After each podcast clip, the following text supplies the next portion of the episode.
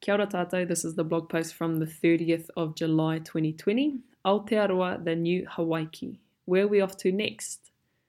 Our tupuna, our ancestors, were innovators, pioneers, engineers, scientists, voyagers, botanists, agriculturalists, artists, storytellers, the list goes on. They left the warmth and comfort of the islands for new frontiers, new challenges, opportunities, wonders, and lands to explore that might nurture a growing population.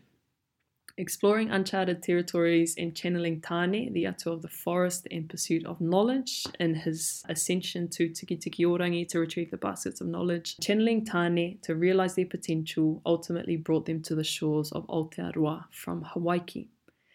And in quotes, quote unquote, the question to ask is not simply where is Hawaiki, but what is Hawaiki? By Raimona Inia from his book Eoho. With the constant migration and movement throughout the ocean, every new island or landmass that was discovered was honoured with the name of the original homeland, Hawaiki, and qualified with an adjective that best describes its natural state. This is another line from the Kazi Raimona, who's gathered over 20 years worth of research on Te Arawa Whakapapa and tupuna antics, or what our ancestors got up to, which is instrumental in learning more about why the Tubes did what they did. Hawaiki Tautau, Hawaiki Tahutahu, was the name given to Aotearoa by our tupuna. In keeping with their Voyager Explorer theme, where are we off to next? And you might have your rational thinking cap on and say, What do you mean, where are we off to? the world has been mapped already, there's no next for us to discover. Um, same here, but hold that thought for a second and turn down the heat on it, let it simmer for a bit. And let us think about whakapapa as a function now. How we're the culmination of everyone and everything who's come before us. How our ancestors live on in us and are always with us, whether we acknowledge that connection or not. We've journeyed out far and wide, expanded our sciences, knowledge systems, and art forms, and we continue to survive the effects of colonization and are gaining momentum towards the tipping point where we start to thrive. Not just in pockets here and there, but all of us together as a people. Our tupuna's wildest dreams are just in their infancy, just beginning to crystallize. So bring that pen back to the heat now and consider that perhaps the next frontier for us to explore is inward to remember ourselves, remember our tupuna, remember our greatness and capacity for the incredible, and make the impossible possible. To know ourselves deeply and intimately, to reconnect to who we are and use whakapapa as the blueprint to navigate that exploration so that any journey outward is a true expression of our potential. We'll need to prepare a few things before we set sail. What might be on your list?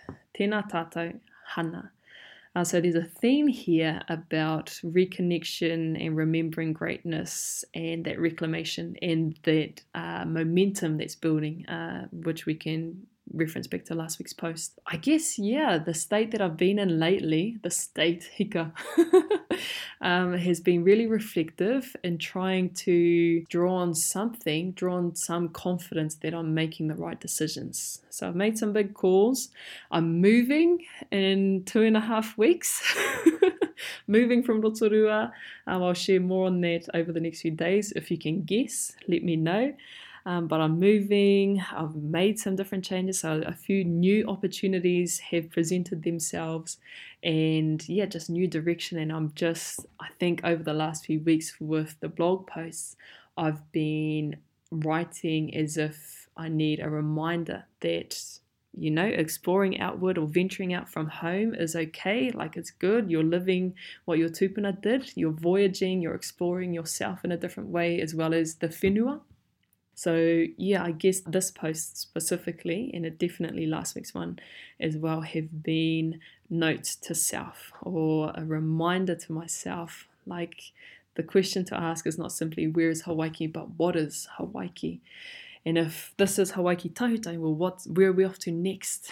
And also, I think inspiration for this post came from just having wānanga about our traditions, our heritage, our culture, the different aspects of it, and holding on to it, which is important, which is one of the functions that this blog serves, or that I intend for it to serve anyway, um, but also evolving it. Because our tupuna were intelligent, they were clever, they were smart, they were innovators, and they were scientists, and they were always evolving and adapting their resources, their knowledge systems, and everything.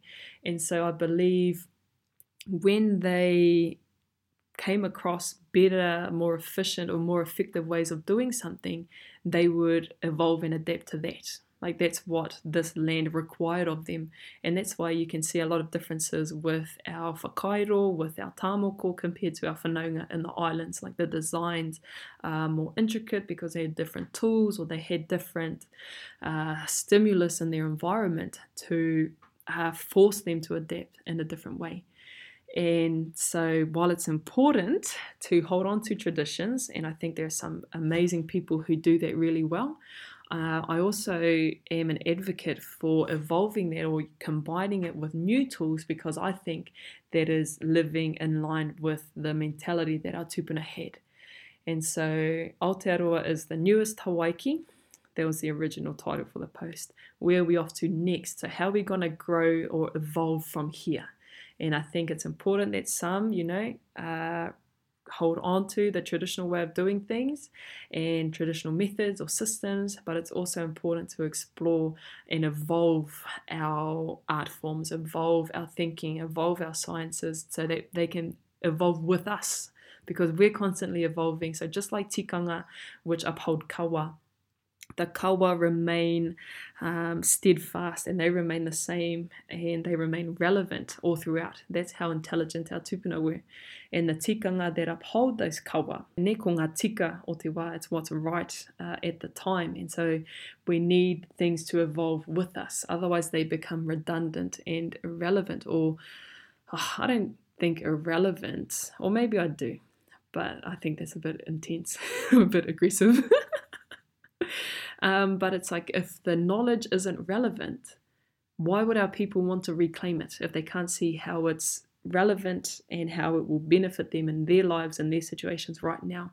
And so, while it's important to hold on to traditions in some way, in some form, it also needs to adapt and evolve as we evolve as well. So, I think that was another underlying theme in this kōrero. Um, but enjoyed this post too. It was a little bit shorter um, than previous ones, but nevertheless, ah, ei, iti te kupu nui te kōrero.